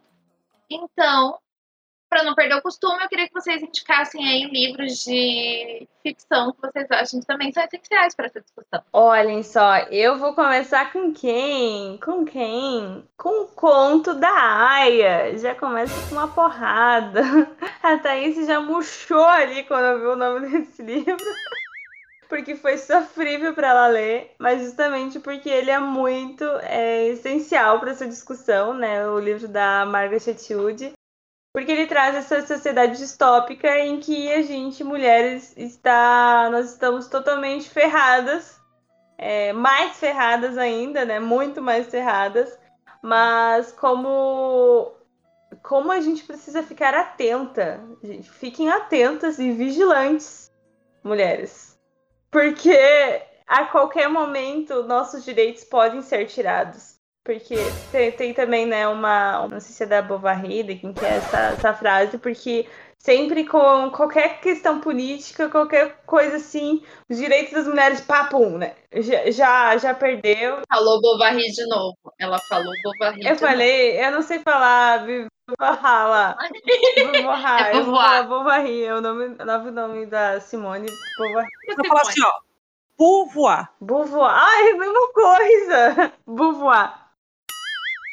Dá para lembrar também que a Thaís também comentou que a gente está ali na, né, nesse embate entre Rússia e Ucrânia e como as mulheres também estão sendo, enfim, sofrendo horrores né, nessa situação aí da Ucrânia.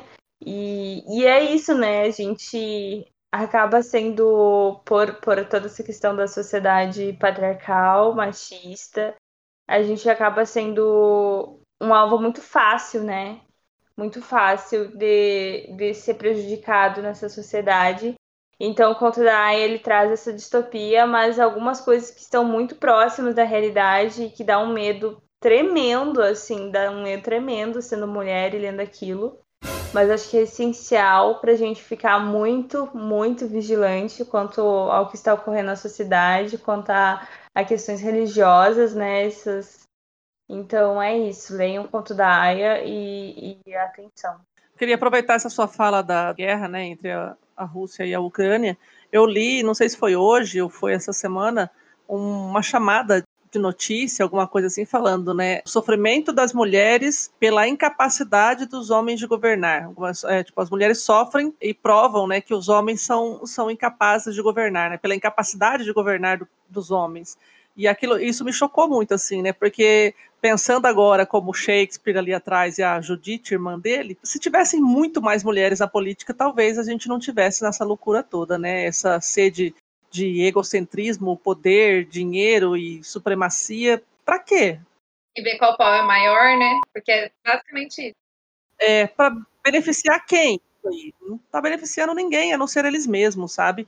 Então, duvido muito que uma mulher realmente ali, governante e séria e tudo mais, entraria nessas pormenores de território, de dinheiro, de bomba nuclear, de escambau A4.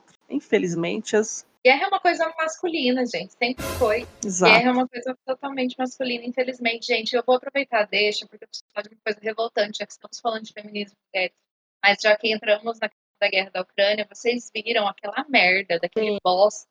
Eu já sabia que o cara era um bosta antes, daquele deputado do inferno, que a mãe falei. Bolsonarista, já começa por aí. Mas até o Bolsonaro falou mal dele. Eu falei, olha, se ele conseguiu deixar o Bolsonaro, ó meu Deus, imagina. pois é, né? Não, ele ganhou o prêmio. Você ouviu, Mai, os áudios dos infernos do demônio? Não, eu não ouvi. Eu fiquei sabendo do rolê É, e, e fez, falou merda. Pra fazer propaganda política, tava 10 horas de Kiev, falando que tava na guerra, fingindo que tava fazendo coquetel molotov, porque era tudo jogada de marketing. E aí ele mandou um áudio no grupo de futebol, né? Homens, falando que as mulheres lá eram todas lindas, maravilhosas, loiras, do olho azul, e que ele tinha inclusive um amigo que fazia viagem todo ano só pra catar mulher nesses países da Europa, porque todas elas são lindas e não sei o quê, e que ele passou por. Mano, acontecendo uma guerra. Ele passou pela fila das refugiadas, eram todas tops, lindas, maravilhosas, deusas. E que lá era muito fácil pegar mulher, porque além de elas são fáceis, porque elas são pobres. Pelo amor de Deus, né, gente? Que, que, que nível, né? A namorada dele largou dele, óbvio, porque depois de uma dessa. Ah, né? Não, primeiro, o que que tava fazendo com um cara desse, né? Tão escroto. Mas assim, aí a gente vê onde o, o macho escroto chega. O cara foi lá pro meio de uma guerra, onde tá todo mundo sofrendo, pra falar quão bonitas as mulheres eram, quão fáceis elas eram de catar. A pra puta que pariu, mano. Olha, olha o nível. Porque tá sem casa, porque tá sem filho, tá sem marido, tá sem os caralho a quatro e, e, e sofrendo com dor, com angústia, com fome, é fácil de catar. Tá certo, né, meu Mano. filho? Mano, é- eu não sei nem dizer o quão absurdo. Isso aí é só pra ilustrar onde pode chegar, onde esse- machismo estrutural horroroso que a gente vive pode chegar. Entendeu? Porque o cara não pensa em nada a não ser no próprio papo. Sim. Tudo gira em torno do próprio membro. E pode chegar em O Conto da Aya, né? Essa é a questão. Não, o conto da Aya sempre foi sofrido pra mim, gente, porque eu falo, a Luísa falou assim, a Thaís tá enchendo a cara, mas não é, é um livro essencial, todo mundo tem que ler. Mas esse assunto mina a minha energia, porque só de pensar que pode acontecer uma coisa daquela, porque é tão absurdo. Olha isso que que esses homens deputados aí estão fazendo. Olha o nosso presidente, a merda que ele é, falou que fraquejou e teve uma filha. Entendeu? Isso pode acontecer. E isso, assim, me mina, do, me, me dá um desespero tão grande, assim, que me suga todas as minhas energias. Então, ler o conto da Aya, pra mim, foi muito sofrido. Porém, é realmente um livro essencial. Assina embaixo. É, e é muito. É uma questão que, que aí, voltando ali do teto tudo seu, né, sobre a liberdade financeira da mulher para ela poder criar e tal. Também no conto da Aya, fala que uma das primeiras medidas, assim, foi tirar o dinheiro das mulheres, né? Eles trancaram todas as contas das mulheres e aí você perde, né, todo, enfim, sua liberdade de ir e vir, tu não tem como acessar. É sua autonomia, né? Sim, perde a autonomia e, enfim, depois vão tirando, né, aos poucos, até, até ter o controle sobre elas, o controle sobre a reprodução. Então, cara, é uma loucura, assim. E, e o pior é pensar em quão, quão fácil foi atingir aquele nível, assim, foi muito fácil. E isso dá muito, muito medo mesmo. E aí eu vou trazer uma outra indicação, é, um pouco diferente, aí, mas a gente já falou sobre esse livro, que é a Trilogia da Floresta, que é de uma autora nacional, Keila Fernandes, nossa amiga. Era amiga só da Maia, agora já é nossa amiga. Bem amiga. Eu distribuo, amiga. tá? Eu distribuo pra todo mundo. Vai lá ser amiga da Keila, gente. Vai lá, todo mundo conhecer as obras Ela é dela. maravilhosa, ela é feminista e ela traz muito isso do feminismo para as obras dela, sem, sem perder, claro, toda a questão literária e, enfim, a liberdade criativa dela. Mas na trilogia da Floresta a gente tem personagens femininas eh, muito porretas, muito fortes e e uma discussão ali bem, bem interessante. E eu gostei bastante, assim, do jeito que ela traz isso. Enfim, escutem o nosso episódio com ela, conversa com a autora, Keila Fernandes, que a gente também fala bastante sobre essa questão da, da liberdade de criar e tal, e sobre feminismo. Ela, a gente traz um pouco desse assunto. E também da gente dar mais detalhes sobre esse livro, A Trilogia da Floresta. E que ela também tá, tá escrevendo, né, um livro E, e logo mais também a gente vai poder conferir mais obras dela. Ela tem contos também, então é bem legal de, de acompanhar. Bem interessante. Aproveitando essa fala tua aí da Keila, é, acabei de saber em primeira mão aqui nos stories dela que o conto dela, A Banshee, vai estar tá gratuitamente disponível na Amazon nesses próximos dias aí. Agora eu não, não ouvi tudo, né? Porque eu estava aqui gravando vocês, mas por acaso passou ali e aí eu li a, a legenda. Então, assim, é, é, um outro também que eu quero ler, vou com certeza baixar. E a gente está esperando aí o próximo livro dela, que vai ser, não vai ser conto, vai ser realmente aí uma, uma um romance, fantasia e tudo mais. Porreta, aquele é muito tudo de bom. Conheçam o trabalho dela, maravilhoso. E a trilogia da Floresta dá para encontrar no Kindle, gente, no, no e-book. Uma leitura bem recomendada por nós. E-book na Amazon, sim. Isso mesmo. Posso continuar aqui? Posso seguir? Yes.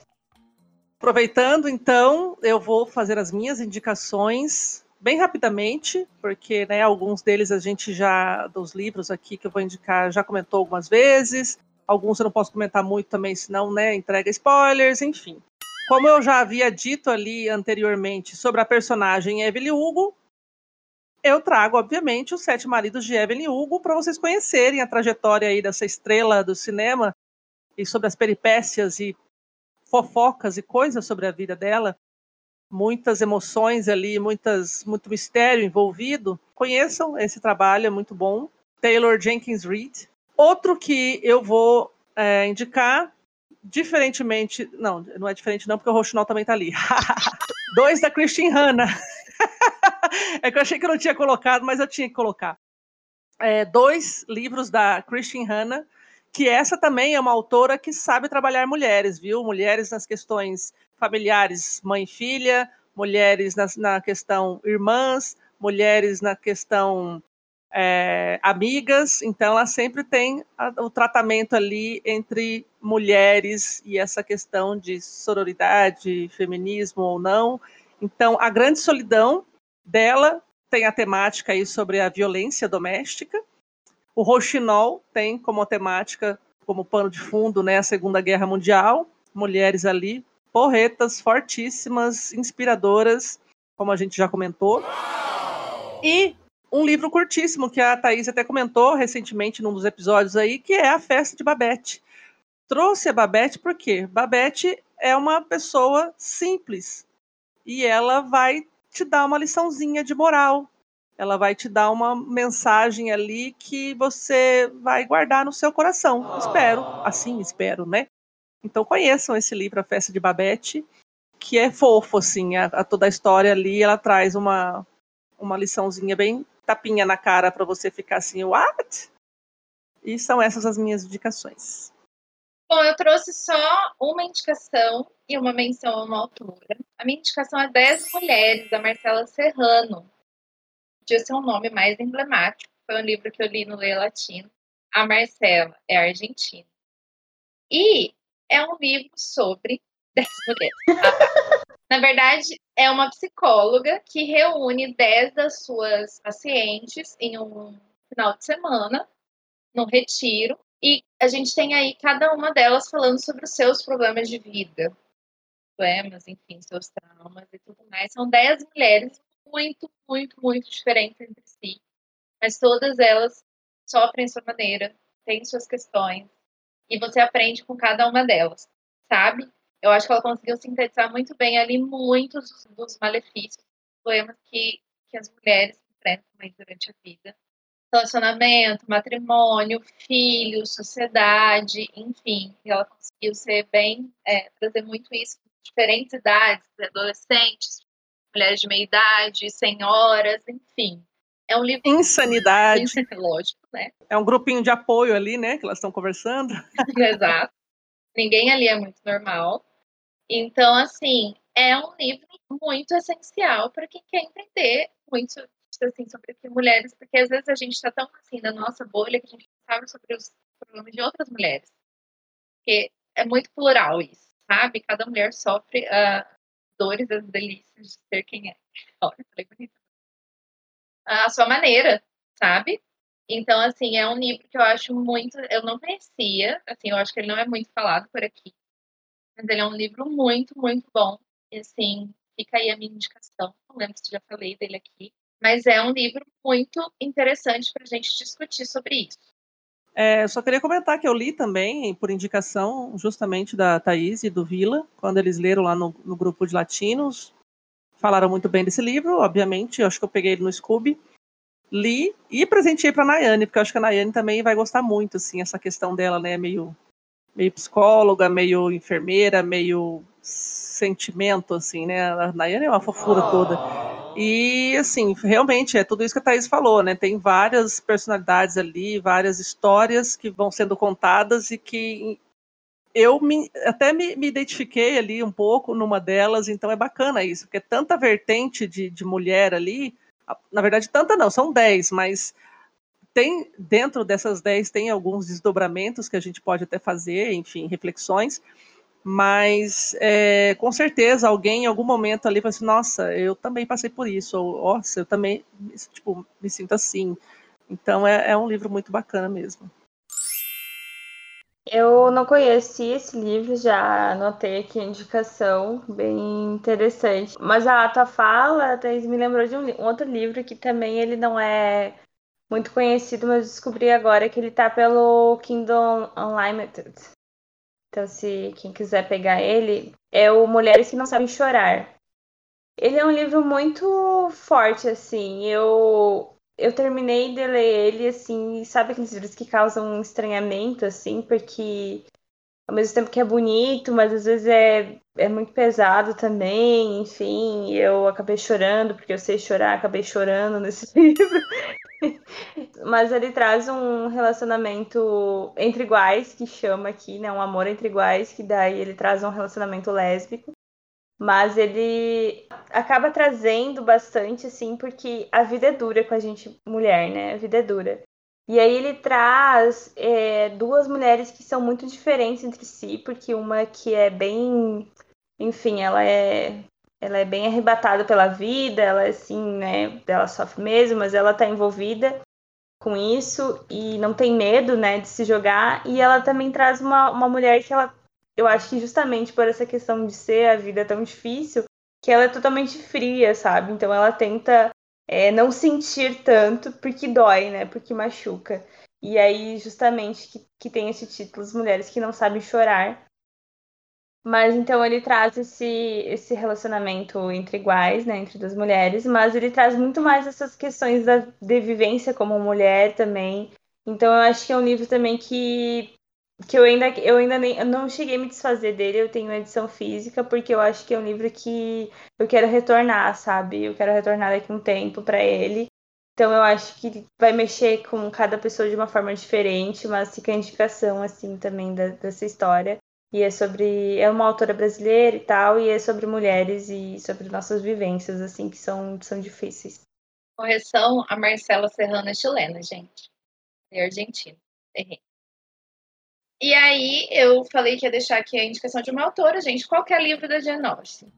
Porque eu acho que ele, ela retratou muito o que as mulheres passaram lá no século XIX, o que as mulheres sofreram. É muito bom a gente, a gente ler e entender como era, para onde a gente caminhou, sabe? Mas a gente ainda tem muito caminhar. Porém, eu gosto de ver o quanto a gente evoluiu já na nossa luta, sabe? E sem contar que as entrelinhas da Jane Austen, toda aquela acidez dela que você não percebe, assim, se você não estiver atento, você não percebe. Mas tem toda aquela acidez para aquelas críticas sociais que ela coloca ali nos meios. Você tá dando risada, de repente você. Nossa, o que aconteceu aqui? O que foi isso? Acho que teve uma espetadinha ali. Eu acho isso muito genial nela. E sim, todos os finais são felizes. Sofram com isso, porque eu gosto de finais felizes, tá bom? Então tá bom. Qualquer um da Austen, eu acho que ilustra bem. Tá ouvindo, Evelyn? Exato. Na correção, Jane Austen escreveu no século XVIII, né? É 18? Eu ainda pensei. Mas não é 1800 e pouco? A gente não sabe. Ela é de 1700? Então, aqui para finalizar a minha fala no episódio de hoje, é, eu trago também uma menção honrosa de uma escritora brasileira, nacional, zaça nossa, que é a FML Pepper, que a Thaís né, já comentou que ela leu a trilogia lá do Não Pare, Não Fuja, Não Olhe, Não Fuja. E também lemos, uh, eu e ela, o 13, né, a, a, o livro 13 dela, que há algum tempo, na verdade até, acho que foi antes de, de ler 13, enfim, eu vi uma entrevista dela no Jô, vi pelo YouTube, tá, gente? Foi na época, foi em 2015, mas eu não, não assisti ao programa, eu assisti ao programa pelo YouTube em que ela conta um pouco da história dela, o processo que foi a escrita dos, desses três livros que foram sucesso e tudo mais, que ela foi a pioneira em contrato híbrido no Brasil. E o que, que significa isso, né? Que ela fez um combinado lá com a editora Valentina, que a editora deteria os direitos dos livros físicos e ela, no caso, deteria os direitos e ganhos dos livros digitais, e-books. E isso para qualquer autor, autora, enfim, é maravilhoso, né? Porque você tem uma autonomia maior sobre a sua obra. Então, essa, assim, foi pioneira no sentido de ela conseguiu fazer esse contrato, essa combinação com a editora que ninguém tinha feito aqui no Brasil antes. Inclusive, por essa iniciativa, esse protagonismo, ela ganhou o prêmio Women Make It Happen, é, mulheres fazem as coisas acontecerem, mais ou menos isso. Pela Amazon americana. Em 2015, ela ganhou esse prêmio, sendo a única brasileira entre 12 personalidades do mundo todo. Olha que chique. E no caso, só para explicar também a questão ali, ela explicou lá na entrevista, em que ela tinha, né, como qualquer autor faz é, contrato com editoras, hoje em dia não sei se é 15 ou não, mas na época ela ganhava 10% da vendagem dos livros físicos e o restante se dividia entre a editora e equipe de tradução, diagramação, enfim. E ela, no caso dos e-books, é, dos livros digitais, ela tinha 70% dos ganhos. Então, é uma diferença muito grande, né? Você ganha 10% de um, mas no outro, em compensação, você ganha 70%. Então, essa é a minha menção honrosa para uma brasileira simpaticíssima que escreveu aí livros que fez, né, a Thaís, no caso eu não li a trilogia, mas curti pra caramba. 13 também é uma, uma historinha contemporânea ali, meio juvenil, é, young adult, né, jovem adulto. É muito legal e uma mulher aí, literatura de ponta, de ponta. Eu acho que eu tô ficando doida já. É, a mulher, né, mulher protagonizando coisas diferentes, né? Coisas. Pioneira. Sei lá, não sei explicar. Fazendo acontecer. Fazendo acontecer, é. né? Que é isso que a gente faz. A gente dá nó em pingo d'água. Isso, é. Make it happen. Make it happen. Exatamente. Brasileira conseguindo fazer as coisas acontecerem para nós, para elas, enfim. E ela diz ainda na entrevista que isso, é, ela criou um caminho, né, um terreno para que outros autores também pudessem solicitar ou combinar esse tipo de contrato é, ou cobrar esse tipo de contrato, porque é no mínimo justo, né? Por quê? Ah, detalhe, por que, que ela fez isso? Porque ela escreveu primeiramente o livro dela é online, ela publicou é, digitalmente online. Então, assim, ela já tinha o público. Então, o que fez ver, na verdade, é, a editora ver o trabalho dela, o sucesso dela foi essa, é, foi essa atitude que ela teve de lançar, então assim, olha, eu já tenho público, entendeu? Então, o que você fizer aí, eu já fiz aqui. Então, você só vai ganhar em cima do que eu já estou fazendo. Enfim, foi um combinadinho que funciona para muita gente aí que escreve, né, nesse tal de Wattpad, não sei o quê, sentiu o calor, o feeling do leitor, já tá ali, ó, filho. é que nem esses Instagramers aí que chega, né, e fala assim, ó, tem um milhão de seguidores, vem fazer parceria comigo. Exato. Ali, ó, também, ó, eu tenho já tantos leitores fãs aqui, ó. Você quer fazer contato comigo, mas o que, que eu saio ganhando com isso? Eu estou te entregando os meus leitores. É praticamente Exato. isso, né? Maravilhoso. Maravilhoso. E vamos então deixar, já que estamos deixando menções honrosas a brasileiros maravilhosos contemporâneos, a Karina Risse, que maravilhosa, está tendo seus, seus livros sendo adaptados pra, pela HBO muito chique, a gente já falou disso aqui, mas não custa deixar a menção honrosa também, porque é mais uma mulher aí conquistando seu lugar, tendo seus livros adaptados. É, o Procura Seu Marido já está em processo. E o, o, No Mundo de Luna, da Luna, também vai ser adaptado para uma série. E provavelmente os outros, porque é um mais maravilhoso do que o outro, também serão adaptados. E é isso aí, gente. As mulheres fazendo o negócio acontecer, muito merecido, porque são livros divertidos. Sempre indico Karina Risse para os momentos de ressaca literária, para você dar risada e ficar com o coração quentinho. E eu tô doida para ver esse filme! Socorro! E parabéns, então, para todas as mulheres aí que lutam e que são protagonistas e autônomas da própria vida. É isso, gente. Que consigamos inspirar, através da literatura, muitas mulheres mais a conquistarem aí os seus ideais, objetivos e tudo isso. É isso, lute como uma mulher. Sim. Bom. Yeah. Sim. É isso, gente. Temos um episódio Girl Power total aqui. Esperamos ter deixado boas indicações e inspirado vocês para novas leituras. E com essas mulheres maravilhosas e personagens mar maravilhosos falando aqui hoje. E a luta continua, não é mesmo? Vocês encontram a gente lá no nosso Instagram, que é o Luiz. Arroba Elite Sem Frescura. Arroba LIT Sem Frescura. Vai lá, a gente comenta também quais autoras inspiram você, qual, quais livros.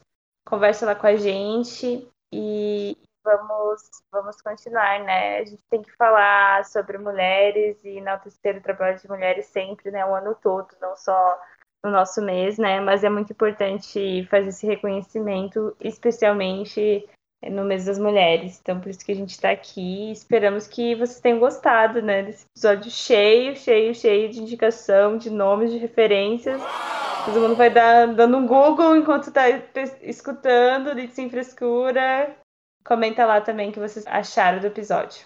E lembrando que a gente está aqui no final de março, esse episódio vai sair. Em abril, a gente tem a nossa leitura coletiva, que vai ser de O Apanhador no Campo de Centeio. Então, você quiser ler com a gente, a gente vai deixar o link do grupo do WhatsApp lá no nosso, na nossa bio do Instagram. É, chama a gente no DM se você não achar também, que a gente, o grupo é aberto. Quem quiser ler essa obra com a gente, que a Luísa não gostou, mas ela leu errado, mentira, a gente não sabe. Ela vai ler de novo, porque a gente vai obrigar ela a ler de novo. E vem ler com a gente. E enquanto no mês das mulheres a gente tá lendo As Brumas de Avalon, né? Também outro. Ah. Tamo na, na magia aí de Avalon. Muito bom. É. Beijo. É isso, gente. Beijo, Beijo. até o próximo Tchau. episódio. E leiam mulheres. Valeu! Beijo, mulheres! Tchau! Você ouviu o Literatura Sem Frescura. Zetkin era engajada com campanha. Então, eu quero muito ler, Clarice. Eu tenho certeza que eu vou.